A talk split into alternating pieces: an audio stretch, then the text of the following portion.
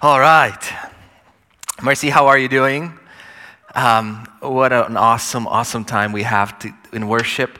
Uh, I just, I love that my heart has been realigned as we were singing those songs. You know, got my focus right, got my heart just lasered in on Christ. How many of you were blessed? Would you give a hand for our worship team? Thank you so, so much. Hey, we are um, right now in a sermon, sermon series called Doctrine. We're looking at 10 main essential doctrines of the Christian faith and how they matter for our everyday life. Now, last Sunday was the topic of the Trinity. Some of you are like, we got that one out of the way. I was getting a lot of feedback from you, and I did hear a lot that it was a challenging subject. And I want to let you know that it's implicit in our faith. We all sing it, we read it, we know it, if we're hearing it for the first time, it could sound a little new to us. So do not be alarmed by it. And of course, I could do a better job. So, having said that, what a great subject it was the Trinity, the triune God. And the reason is because it sets up today's topic just perfectly. I mean, it's a layup here. Um, and the reason is, is because the triune God is a God who exists in three persons for eternity. Watch this in a relationship, in community. And when this God creates humanity, he forms us in his image, thereby making us communal people, relational people. So I'm thrilled to talk to you about what is the church. Let me pray with you. Lord, I thank you for our church. I thank you for how you have guided us and led us.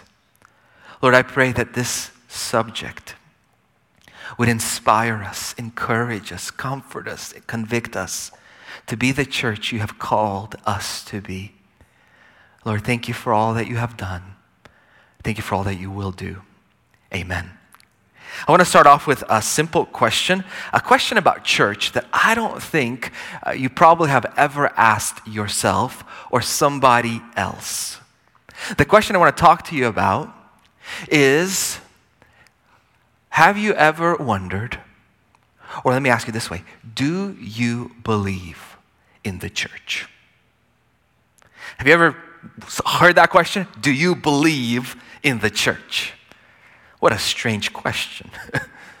now, the reason I ask that and put it that way is because if you know, our Christian tradition stems in large part from a Nicene Creed. In fourth century, church fathers got together and they put together what Christians were believing based on the scripture, and they wrote out a statement of faith, basically. A lot of, most of my doctrine is based on that here. And they write this. They talk about, I believe in God the Almighty, I believe in God the Son, I believe in the uh, Spirit. And then they write, I believe in, or we believe in the church. Why would someone need to believe in the church? Now, I think this is actually very important. I think that we, Christians, think about this, mostly believe that the Word of God is important. They may not may or, may or may not read it, but most Christians believe the church is, uh, excuse me, the word of God is important. Most Christians believe prayer is important. They may or may not practice it, but they believe it's important. Most Christians believe that sharing the faith may or may not be doing it, but believe it is important. But when it comes to the church, so often Christians do not believe it is important. In fact, I find with the church it to be the case that so often we may practice it but not believe it. You see, the church today and our optimism and our belief in the church is at an all time low. This is what I consider to be the case. Think about how disposable, unnecessary Christians treat the church to be. We often might even think the church is so unneeded. We have attitudes. Have you ever heard this attitude or this statement? Something like, I'm into Jesus, not his church. What would you say to that? Sometimes we have a position, or people have a position that they're like, I'm done with church, and here's why. The church is filled with a lot of hypocrites. Anybody hear that? Church has a ton of hypocrites. By the way, let me just respond to that. That's like quitting the gym because you saw some people out of shape. I've never quit the gym. Well, I haven't even gone there, but I've never quit the gym or heard somebody quit the gym. It's like, you know what? I'm done with this thing. Why? I saw this guy, he was way out of shape. It's like, maybe the gym is for that reason. The church is not perfect people. Church is broken people gathered to worship a perfect God. Or maybe, maybe some of you have church hurt. This is real. Maybe some of you come from places where there was a lot of church disunity, fighting. Hey, do you remember? I don't know if you know this, but some churches have business meetings where everybody comes together, like members. some of you are smiling at me, some of you are like, no clue. Basically, it's like a business meeting. And what I have found is for business meetings, everybody shows up. I mean, prayer could have like 10% of the church. Business meetings has 120% of the church. Everybody comes because then you get to, and for an immature church, business meetings just tear at the body of Christ. Maybe that has been your experience. Or maybe some of you have seen churches hijacked by ideologies or church malpractice like money, money schemes and brand schemes. Think about all the forces today that war against our love of the church. Think about today, like Sunday morning worship, how often there's a battle between a very well paid overtime job or go to church, kids' sports or go to church, football or go to church leisure or go to church. And to add to all of this is people's suspicion when a pastor stands in front of them and says, Church is important. It's like, yeah, you've got a horse in the game, sir. of course, church is important. Oh, my question to you is do you believe in the church? Do you believe church matters? Do you believe there's glory to this thing called, this entity, this, this bride of Christ that, that, that is called the church? And I want to tell you, oh, it matters. The local church matters. The church as a whole matters. And I am so thrilled to get into it. So let me just begin. My sermon has two big parts with many points in between. You know, that's how I roll. So, first, thing I want to talk to you about what a church is, and it's this it's God's people. Church isn't a building. Importantly, church isn't a church service hour on Sunday. Church is God's people. Now, I think we get this really well because we meet in a high school. So we never drove by and said, That's my church. But if God and when God blesses us with a church building, it'll still be the case that it's not our church. Our church simply meets there. God's church, God's people. This is so, so key. It's a people. It's people that are God's, and, and He He He got him and He made us into, He called us into existence, brought us forth according to the plan of the Father through the Son in the power of the Spirit. Let me stop here and when we, we could substitute the word God's people for a whole number of words. We'll get into that in just a moment. God's bride, that's what a church is. God's family, God's temple. We're going to get into that. But at the most foundational level, think of a church as people of God.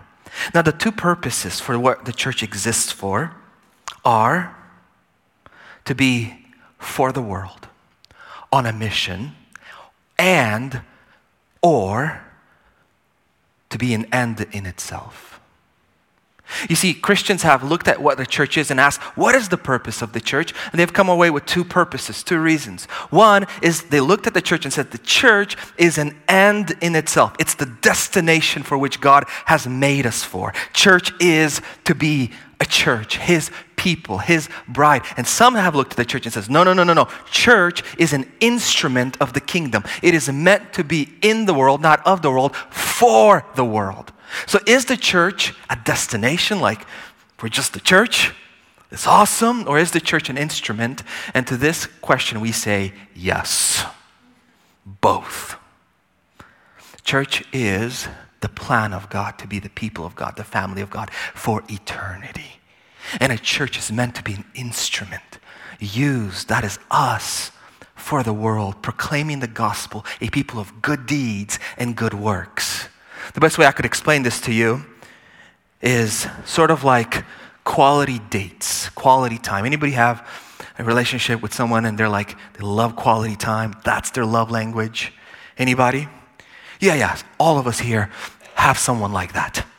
And, uh, and what's interesting about quality time is it really, really cuts against you if you're like a productive type.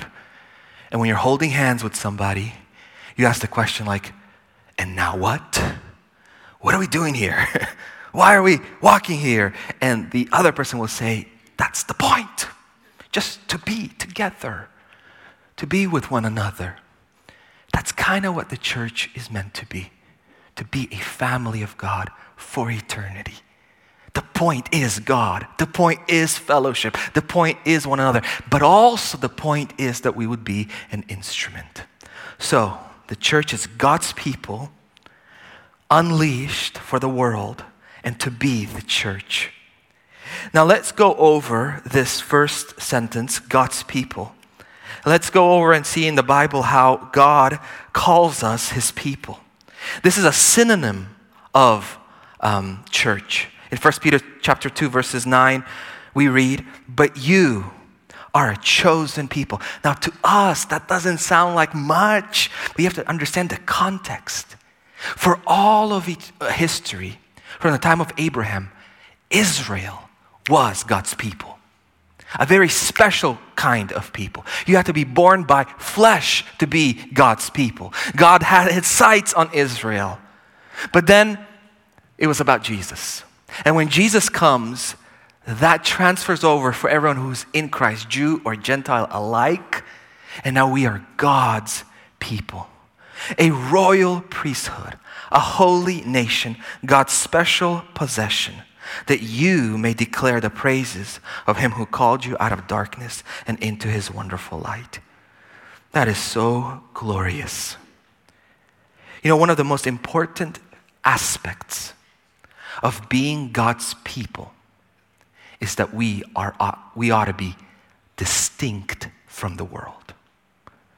Just like with Israel, when God calls people out of bondage and makes his people to be his possession, he charges them to be different from surrounding nations. That hasn't changed. To be a people of God, a church today, means that we are distinct from the world. We are set apart from the world. We are not like the world. The Bible says, it's not the Bible. There's common language, common saying that the opposites attract. I love that. Only when the church is the light does the world want to pay attention. Only when the church is distinct and apart from the world does the ch- world want to hear our message, which is the gospel of Jesus. Is the gossip tearing up a church? Well, the world says we have that on social media. Is this unity in your church? Well, we have that on reality TV. Scandals? Absolutely. Apathy towards one another? Man, you, you have that in the world. People don't care about each other. You walk through Seattle, there's nothing sunny about Seattle. It's like dark. Nobody greets each other, nobody smiles. And that's the world. Selfish, self absorbed. A church is self absorbed. Look at us. Nothing new. When a church begins to be set apart, different, distinct, a people of love, a people of sacrifice, generosity, kindness, um, that's when the church begins to attract. The church is God's people with a special calling to be distinct from the world. The church is Christ's bride. Oh, you love this language, don't you? The Bible says, Husbands, love your wives as Christ loved the church and gave himself up for her. This is my favorite passage to read when doing weddings. Because I always point out, husbands, love your wives just as. Not kinda, Not similar to how Christ loves the church, just as that he gives his life for her on the cross. And watch this, but this is about the church, not about marriage here. Well, it's both. That he might sanctify her, having cleansed her by the washing of water with the word, so that he might present the church to himself, my golly, in splendor, without spot or wrinkle or any such thing, that she might be holy and without blemish. In the same way, well, we won't go there. Do you see? The church is called his bride. In Revelation 19, we read these words. This is when it all ends, or actually begins. Then I heard what seemed to be the voice of a great multitude, like the roar of many waters, and like the sound of mighty peals of thunder, crying out, Hallelujah! For the Lord our God, the Almighty, reigns. Let us rejoice and exult and give him the glory, for the marriage of the Lamb has come, and his bride has made herself ready. And it was granted to her to clothe herself with fine linen, bright and pure. Some of you are maybe like weirded out by that language. I've heard this funny saying that women have to get used to being called brother in the Bible, and men have to get used to being called the bride of Christ. but we are the bride of Christ. Oh, you know what that means?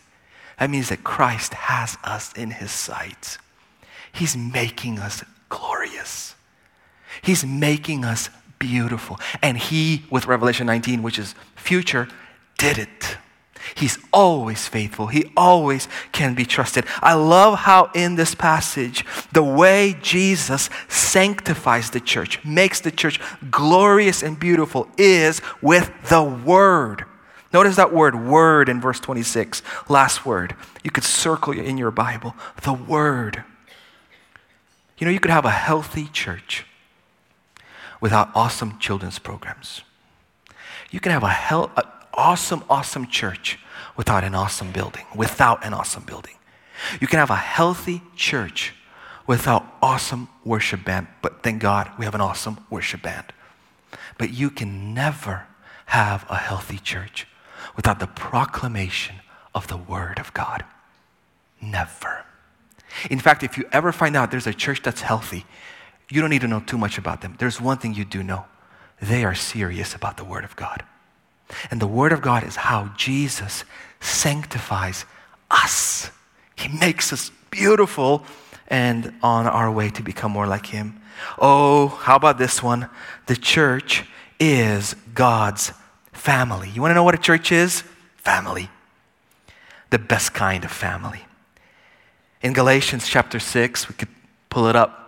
As we have therefore opportunity, this is Paul writing, let us do good unto all men, especially unto them who are of the household of faith. That word household of faith will be repeatedly used for to describe the church. You know, the Bible uses the word Christian three times. The Bible uses the word disciple a whole lot more, and I love that.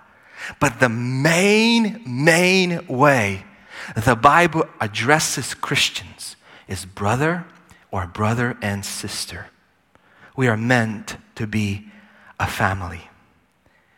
Think about Jesus and how he introduces God to be our Father. Old Testament only uses the word Father 15 times. Jesus will use it 165 times, not to speak of the rest of the New Testament. Uh, a Christian is simply someone who has God as their father, but being having God as their father or our father makes us into a family. I don't know about you, but that excites me. I like to look at you as my brother and sister. And Jesus is our brother, so household of God. Number 4, church is God's temple. In Ephesians 2:19 verses 19 through 22, it says this Now, therefore, you are no longer strangers and foreigners, but fellow citizens with the saints and members of the household of God, having been built on the foundation of the apostles and prophets. Jesus Christ Himself being the chief cornerstone, in whom the whole building being fitted together grows into a holy temple in the Lord. In whom you also are being built together for a dwelling place of God in the Spirit. All right, how many of you are like, I got questions? I got a big question. If God is omnipresent, what is going on here? God dwells in a church. Now, I smile because it's just awesome to think about. Now, it's true, God is omnipresent, means He's everywhere. There's not an inch in the entire universe where God is not. There's nowhere you can hide from God. God is in darkness, God is in light, God is everywhere. And yet, we also realize that there's another level of God's presence. And level two presence, level one is God's omnipresence. Level two presence of God is when He is in the uh, believer, dwells, indwells by His Spirit, the believer. That's cool. Each believer has the God on the inside of them. Mind blowing. Mind blowing. Each believer has God the Spirit on the inside of them. But that's level two. And yet there's level three. God also promises His special presence when two or three gather. Can you imagine? when I was at home, I just got level one and level two of God's presence.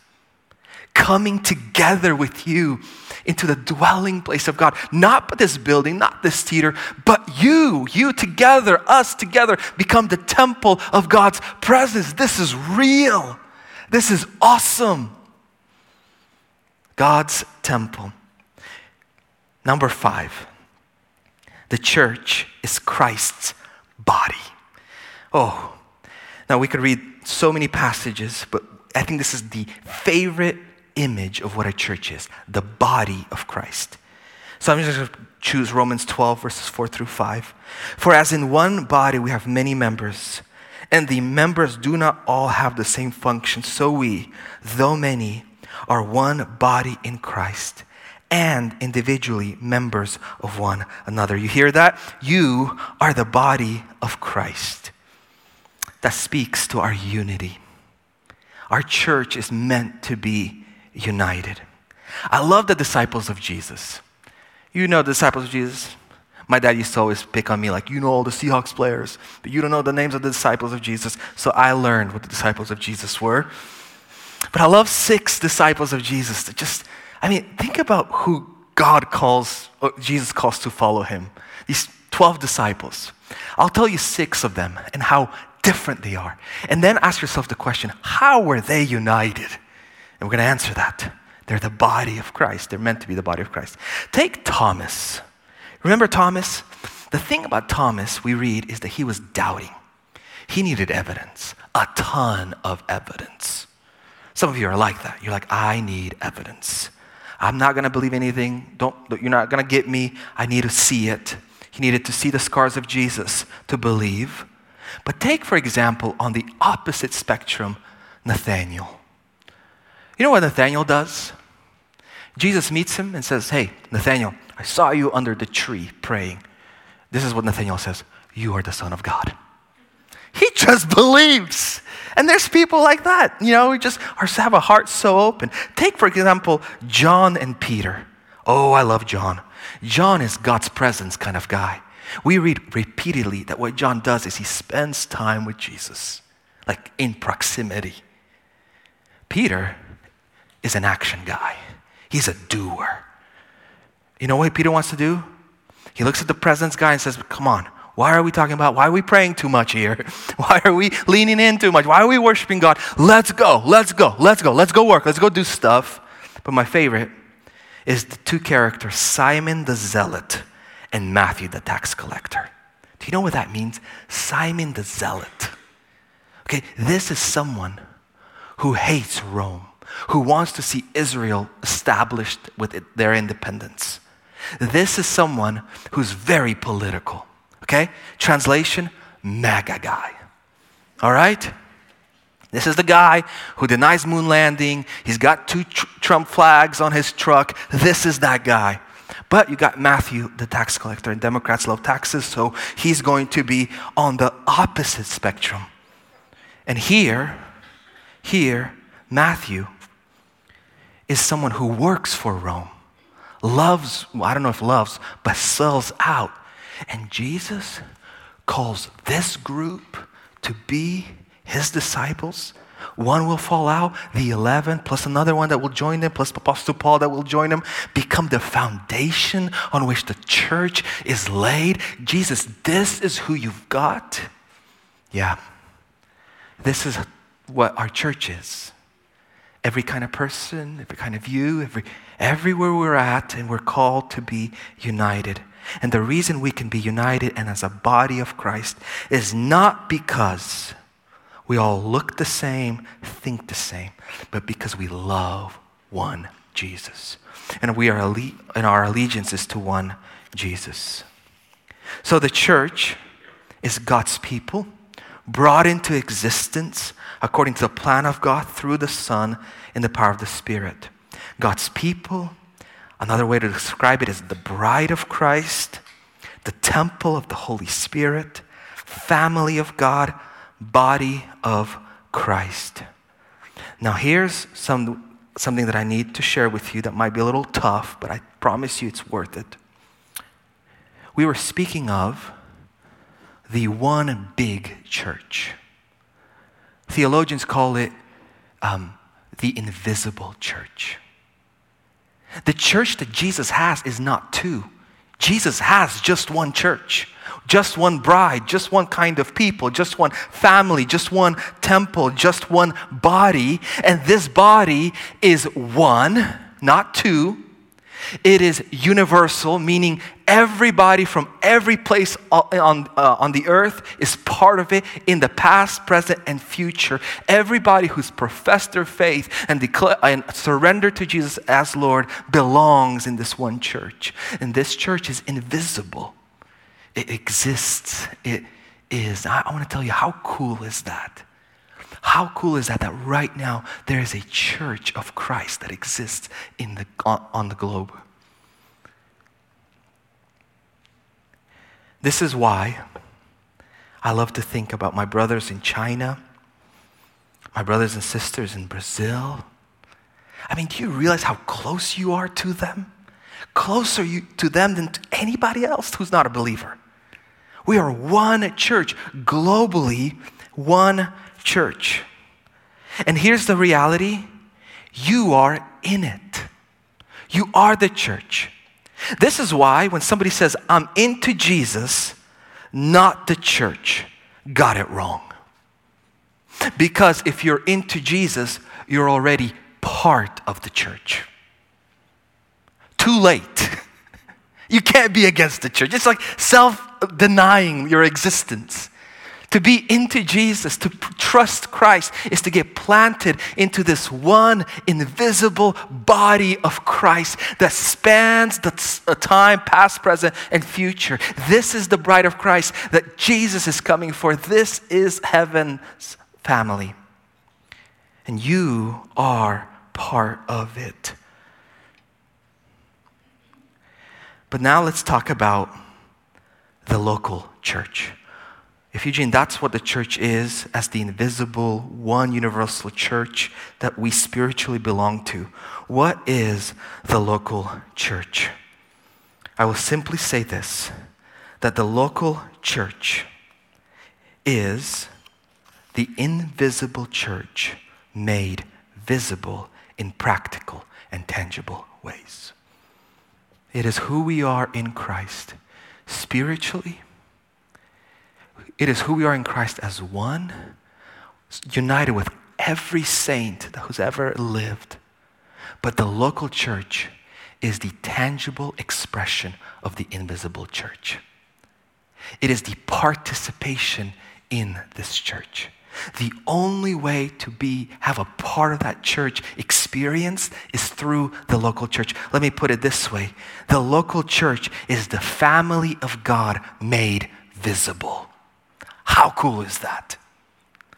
If you ever want to participate and know what it's like to be part of the family of God, you go to your local church. If you ever want to know what it's like to be the body of Christ on mission, you go to the local church. The local church is an expression, a tangible taste of the church that we are all part of in Christ. I'm a fan of the local church for these reasons. That this is the church made visible. This is the church, the kingdom of God, present for others to see. Let me give you a couple of applications of this.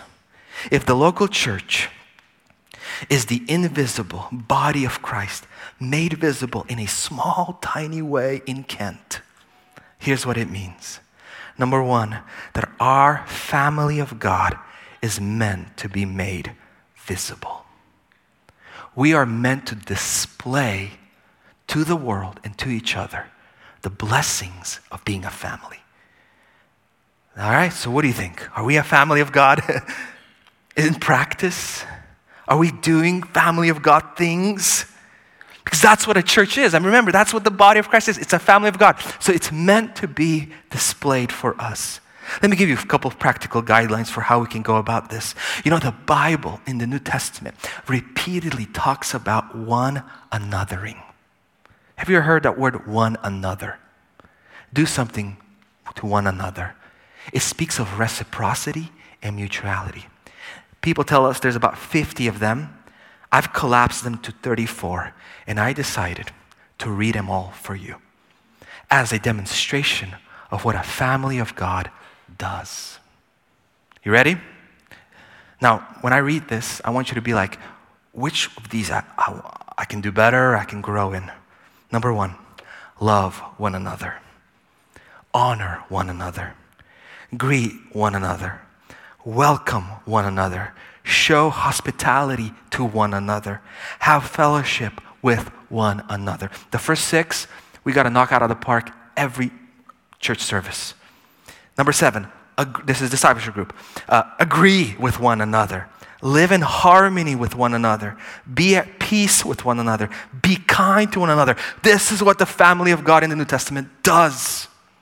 Forgive one another. Bear one another's burdens. Bear with one another. By the way, the difference there is it's the guy you got to carry, it's the person, the, the girl you have to carry. Number 14, comfort one another. Care for one another. Confess sins to one another. Pray for one another. Encourage one another. Build one another up. Exhort one another. Instruct one another. Teach and admonish one another. Sing with one another. Stir up another to love and good works. Do good to one another. Serve one another. Be humble toward one another. Submit to one another. Speak the truth to one another. And four more. Do not speak against one another. Do not judge one another. Do not provoke one another. Do not envy one another. I want to go to one another church. This is awesome. This is what a family of God does. This is what a family of God looks like. They one another each other. It is reciprocal, it is mutual.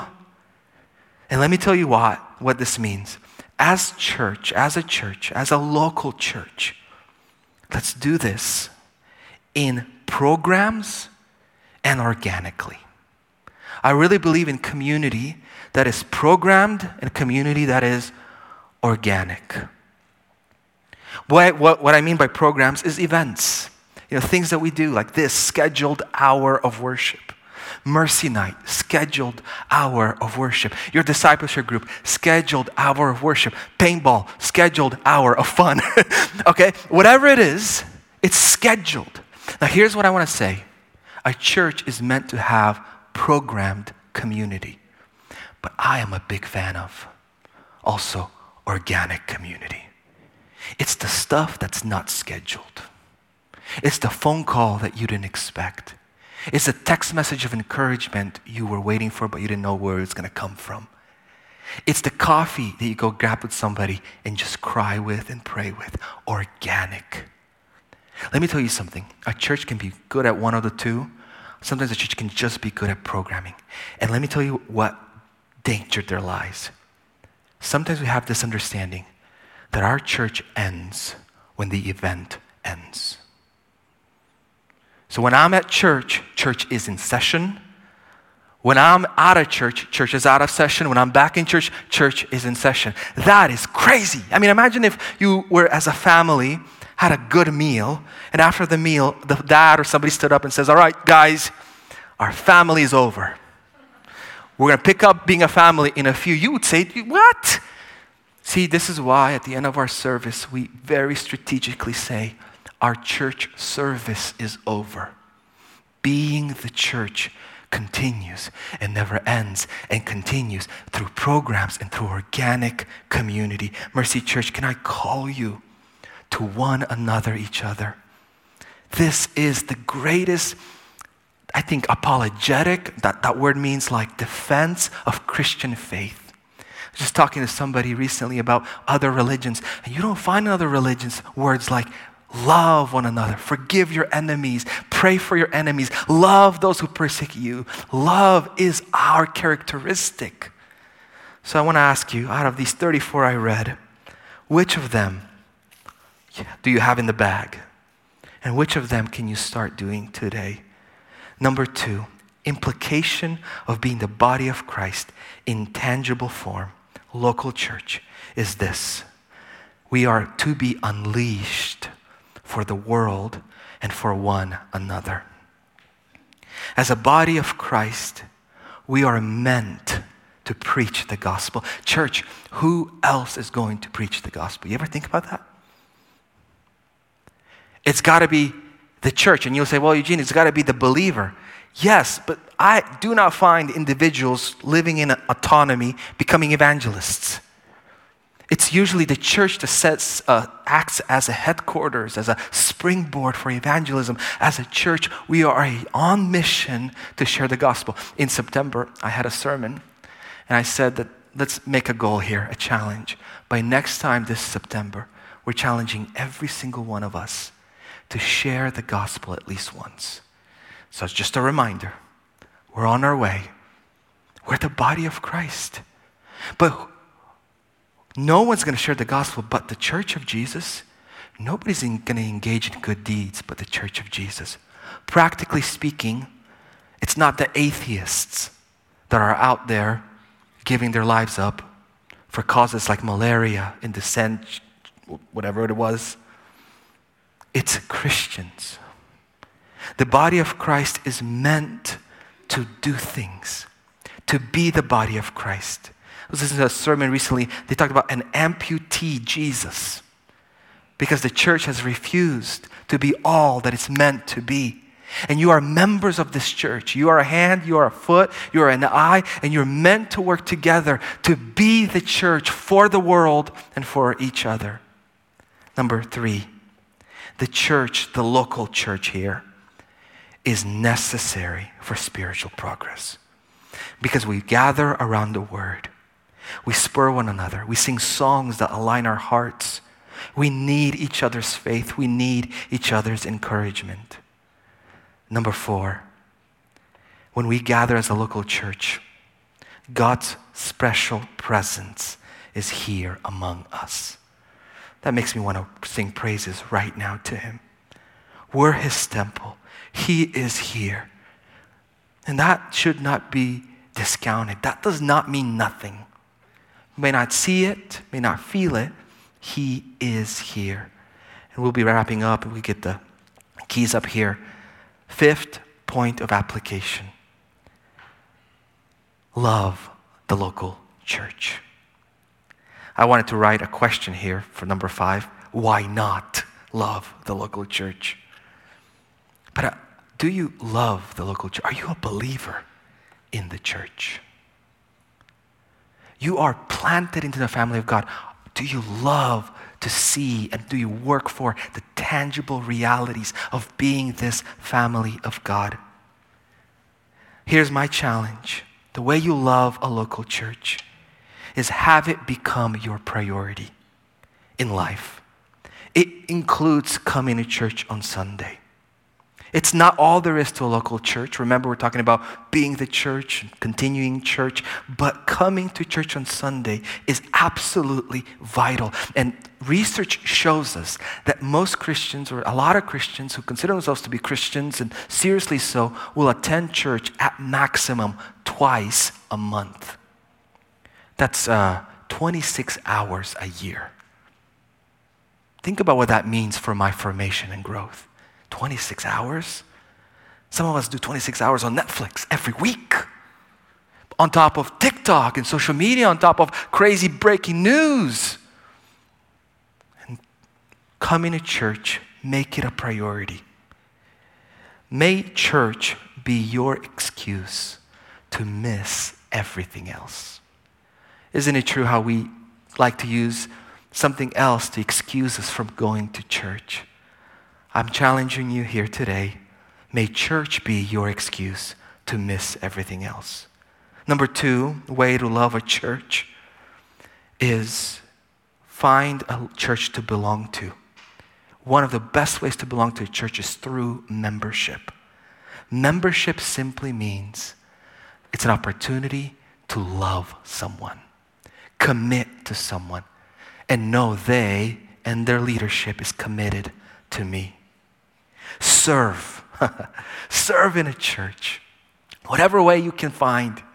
I know some of you are like, I don't know what my gift is. Anybody there? I know a lot of us are like, I don't know what. You know what I realized? Plugging in a hole, lending a hand, praying for somebody, being generous, all of these ways makes you a contributor to the church. And I find, and you will find that to be so fulfilling because it is glorious to serve in the church. This is the plan of God. This is what's going to happen and be in be for eternity. Find ways to do organic community. I love over the last year I don't know if it's me, but I don't know if you noticed this, but our church hangs out quite a bit now around the refreshments. That's, there's a reason for that. We want to build deeper and deeper relationships. And I want to invite you to become and be part of building up and becoming a family of God, a temple of the Holy Spirit, a body of Christ. So let us pray. Jesus, we want to just thank you that by your blood, you have redeemed for yourself a people. Holy Spirit, thank you that you have applied all the benefits of the cross our way, that we today exist as a family of God. Father, thank you for planning this. Lord, I pray that you would strengthen our bonds, help us love one another Help us be the tangible expression of the invisible church, which we are by grace in you. Oh God, we thank you.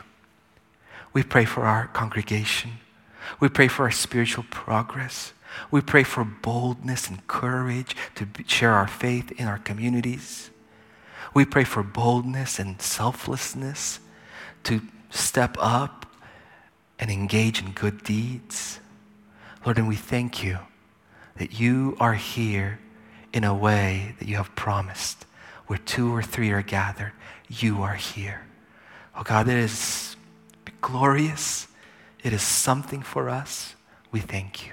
Amen.